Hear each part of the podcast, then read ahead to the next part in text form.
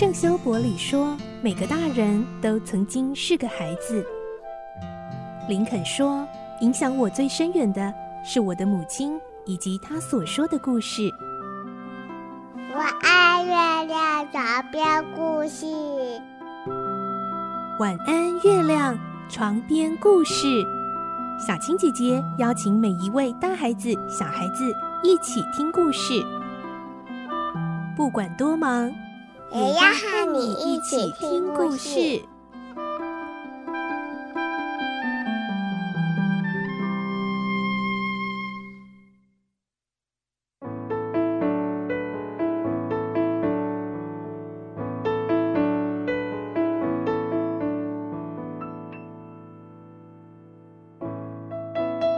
晚安，欢迎你和我们一起听故事。我是小青姐姐，我们继续来听奇岩城的故事。今天是第六集，我们会听到突然发生的一起火警，原来只是声东击西的计谋。小偷借此引开警察，要救出他们的首领。接着又发现，原本应该被监视的一级道也不见了。无独有偶，这时候又发生一起失踪案。是一名博士突然被绑架了。来听今天的故事，《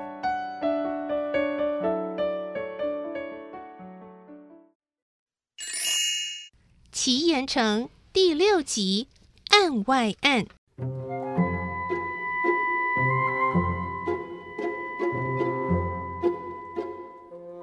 检察官悔恨不已的说：“哼，还是不出所料，伯爵啊。”我们全被耍了，小偷用枪声和放火引开警察，再击倒两个守卫，就达到目的了。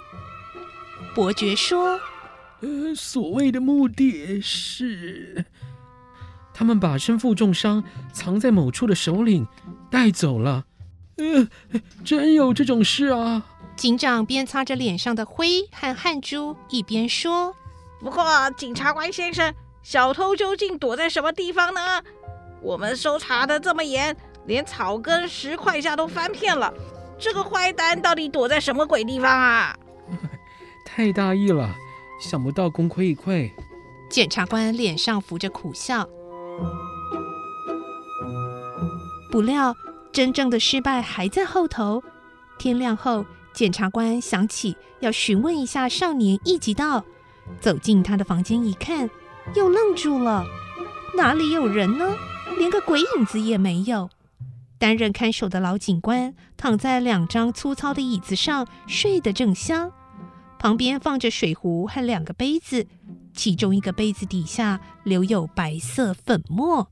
检察官闻了一下，这样断定说：“是迷药啊，一定是一级道给老警官喝了迷药。”等他睡着以后，便踏着老警官的肩膀，从两公尺高的窗口逃走了。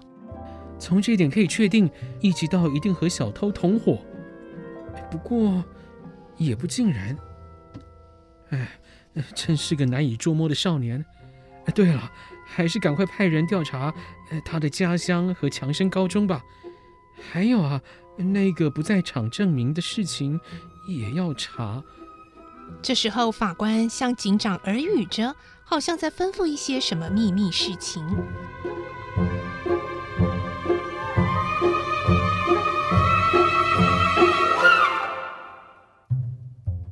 此外，又发生了一件更离奇的案件。案情在巴黎的大报《每日巴黎》上刊出之后，又震惊了民众。名外科医生杜拉托博士和夫人、女儿。一起在法兰西剧院看戏时，博士被三个陌生人请到走廊去，之后就失踪了。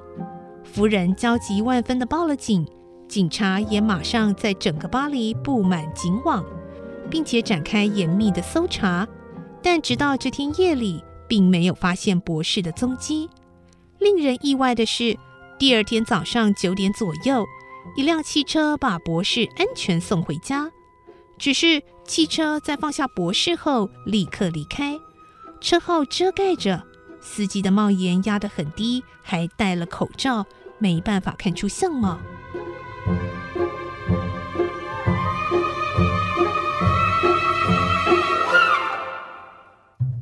怪事太多了。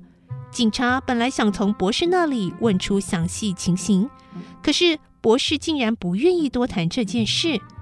警察所能问到的只是，带走博士的那个人是个彬彬有礼、爽朗恳切而且体面的绅士。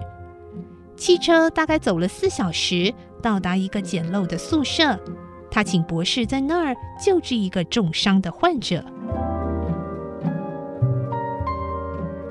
假如汽车是花费了四个小时才到，那一定是在巴黎的郊外。嗯，你判断得出来大概是什么位置吗？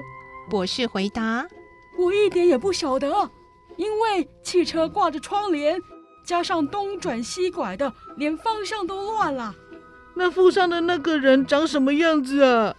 这个我不能讲，因为我发过誓，绝不透露。博士为什么不愿讲呢？是受到恐吓吗？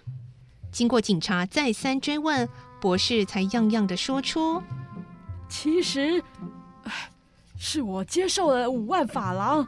假如我不保守秘密，钱就会被追回去，所以我绝对不能泄露啊！这么一来，警察也束手无策了。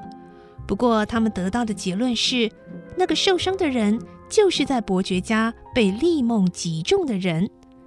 这个推测正确与否，立刻被证实了。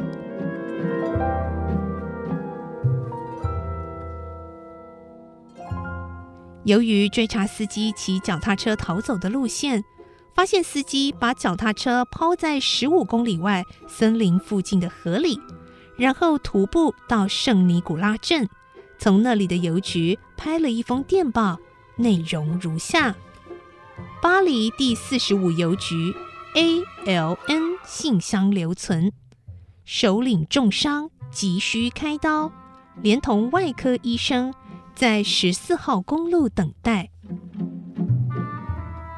巴黎首屈一指的探长葛尼玛解释，意思就是说，首领受了重伤，很危险，需要马上开刀。赶快送外科名医到第十四号公路来。他们的首领在杰布尔伯爵家被射成重伤，由化妆成司机的部下把误镇的黄帽子调换了，另外放了一顶新帽子在那里，便离开了伯爵家。然后从圣尼古拉镇发出了一封紧急电报。他们之所以把信留存在信箱里的原因，当然是不愿让警察知道他们隐藏的地点。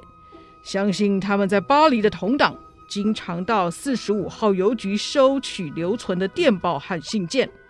他们见到电报后，立刻把外科名医从剧院带出来，来到十四号公路。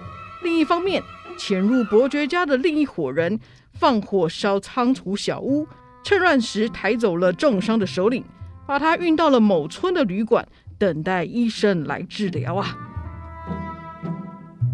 葛尼玛的判断似乎很合理。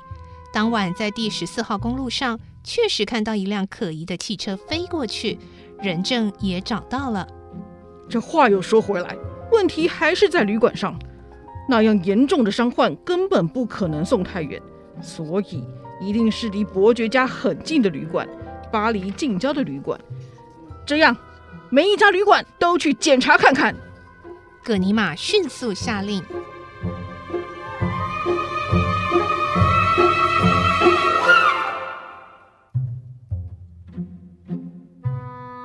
是所有旅馆都查遍了，就是没找到受重伤的人。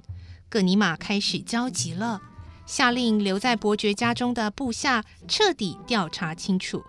没过多久，葛尼玛探长接到报告说，有人在伯爵家附近徘徊。好的。第二天晚上，葛尼玛就命令他的部下严密守在伯爵家的里外监视，他自己则带了一名刑警。躲在便门附近，等待可疑人物的出现。